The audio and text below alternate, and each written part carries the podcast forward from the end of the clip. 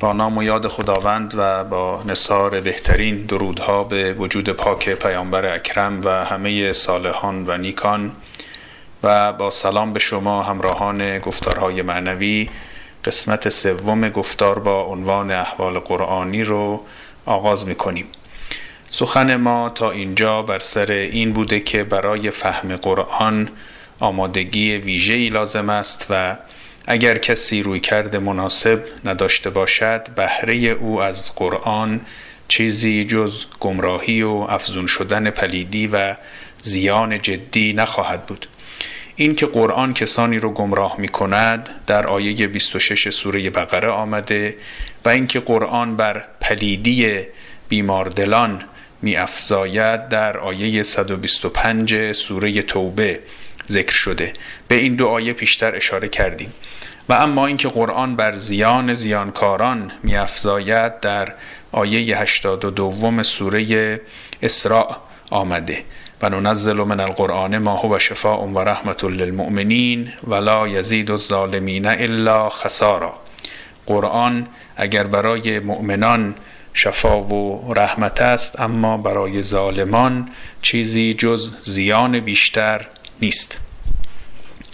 این نکته در قرآن اهمیت کلیدی داره و می ارزد که حوصله کنیم و در این نکته درنگ کنیم و به سادگی از اون نگذریم. اجازه بدید فرازهای دیگری از قرآن رو هم با هم مرور کنیم. معمولا وقتی ما قصد داریم قرآن رو از اول تا آخر به ترتیب تلاوت کنیم ابتدا سوره حمد رو می‌خونیم که چون برای ما کاملا آشناست در مورد اون پرسشی برامون پیش نمیاد هرچند البته گفتن که همه معارف قرآن در سوره حمد خلاصه شده. به هر حال ما وارد سوره بقره که میشیم اولین پرسش معمولا برامون پیش میاد. ذالک الکتاب لا ریب فیه هدى للمتقین. به این آیه که می‌رسیم که قرآن که شک و تردیدی در اون راه ندارد هدایت است برای اهل تقوا. برامون پرسش پیش میاد. پرسش این است که ما از قرآن انتظار داریم که تقوا رو به ما بیاموزد. خب اگر قرآن فقط اهل تقوا رو هدایت می کند پس ما باید پیش از رجوع به قرآن تقوا داشته باشیم. بالاخره ما نمی‌دونیم که باید پیش از ورود به قرآن تقوا داشته باشیم یا باید از قرآن تقوا رو بیاموزیم. کارکرد قرآن دقیقا چیست؟ به نظر می رسد که در فرهنگ قرآن تقوا مراحل و مراتب مختلفی داره. سطحی از تقوا از ابتدا برای نشستن در محضر قرآن لازم است. این سطح از تقوا رو می شود به توجه به خود جدی گرفتن زندگی و اهمیت دادن به معنای زندگی تعبیر کرد. وقتی کسی این دقدقه ها رو داشت و این دقدقه ها او رو پای درس قرآن کشاند آنگاه قرآن او رو هدایت می کند و سطوح بالاتر تقوا رو به او تعلیم می دهد کسی که سودای سربالا داشت قرآن او رو بالا می برد این نکته نیاز به توضیح بیشتر داره و ما بدون اینکه شتابی در عبور از مطلب داشته باشیم در این گفتارها روی این نکته کار خواهیم کرد. اجالتا این پیشنهاد رو از من داشته باشید که در این ماه مبارک که قرآن می‌خوانید روی واجه های ایمان، تقوا، هدایت و جهاد به معنی کلی تلاش در راه خدا روی این واژه ها درنگ کنید و نسبت این مفاهیم رو با هم بسنجید. جالب است که خواهید دید که این مفاهیم با هم نسبتهای متقابل دارند و نه نسبت خطی. یعنی این نیست که مثلا کسی ایمان بیاورد و بعد هدایت بشود و بعد تقوا پیدا کند و بعد در راه خدا کارو کوشش کند. در فرهنگ قرآن همه این مفاهیم با هم نسبتهای متقابل دارند.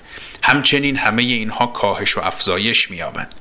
کسی که سطحی از تقوا رو داشته باشد هدایت می شود و بعد بر اثر این هدایت به سطوح بالاتر تقوا می رسد کسی که ایمان دارد در راه خدا کار می کند و بعد چون این کسی در اثر این کار و تلاش ایمانش افزوده می شود اگرچه تقوا چنان که آیه سوره بقره فرمود پیش نیاز هدایت است اما باز به مؤمنان امر میشه که تقوا داشته باشید. و جالبتر از همه اینها این که حتی در آیه ای به مؤمنان یعنی کسانی که ایمان دارند امر می شود که ایمان داشته باشید.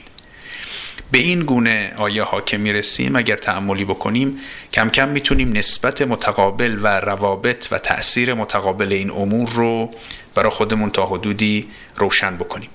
خب برگردیم به نکته ای که از آیه سوره بقره هدل للمتقین. برداشت کردیم. یعنی سطحی از تقوا که پیش نیاز هدایت است. فقط برای اینکه ببینیم که این موضوع تنها در این آیه مطرح نشده و جزء فضای کلی قرآن است بد نیست که سوره شعرا رو مرور کنیم. در سوره شعرا تصویری از داستان تعدادی از پیامبران آمده و عباراتی به طور تقریبا یکسان برای بیشتر داستانها استفاده شده. مثلا در مورد حضرت نوح آمده که کذبت قوم نوح مرسلین از قال لهم اخوهم نوح الا تتقون؟ انی لکم رسول امین فاتقوا الله و اطیعون. حضرت نوح از همون ابتدا به قوم خودش فرمود که چرا تقوا ندارید. بعدا ادامه داد که من فرستاده خداوندم و بعدا با تکیه بر رسالت خود از اونها خواست که پس تقوای الهی پیشه کنید و مرا اطاعت کنید. یعنی سطحی از تقوا پیش از اینکه حتی ذکری از خداوند و ذکری از نبوت به میان بیاد مطرح شده. می شود گفت که یک سطح تقوا به عنوان پیش نیاز دینداری داریم و بعد یک سطح دیگر تقوا که حاصل دینداری است. حتما سوره شعرا رو ببینید. تقریبا عین همین عبارات در مورد حضرت هود، حضرت صالح، حضرت لوط و حضرت شعیب هم آمده. و این نشون میده که کلا تصویر دعوت پیامبران از مردم بنا به روایت قرآن این گونه است و این اختصاصی به یه پیامبر خاص ندارد. پیامبران ابتدا به مردم می‌گفتند چرا تقوا ندارید؟ یعنی حواستون کجاست؟ چرا براتون مهم نیست که درک درستی از این عالم داشته باشید؟ چرا براتون مهم نیست که زندگی رو دارید چجوری میگذرونید؟ چرا زندگی رو پوچ فرض می‌کنید؟ این دغدغه هاست که پیش نیاز هدایت است و این دغدغه هاست که باید ابتدا در دل آدم زنده بشود تا به دنبال هدایت برود تا سخن پیامبران رو بشنود. در این باره بیشتر سخن خواهیم گفت. از خداوند بزرگ بهترین احوال رو برای شما مسئلت می‌کنم. خدا نگهدار.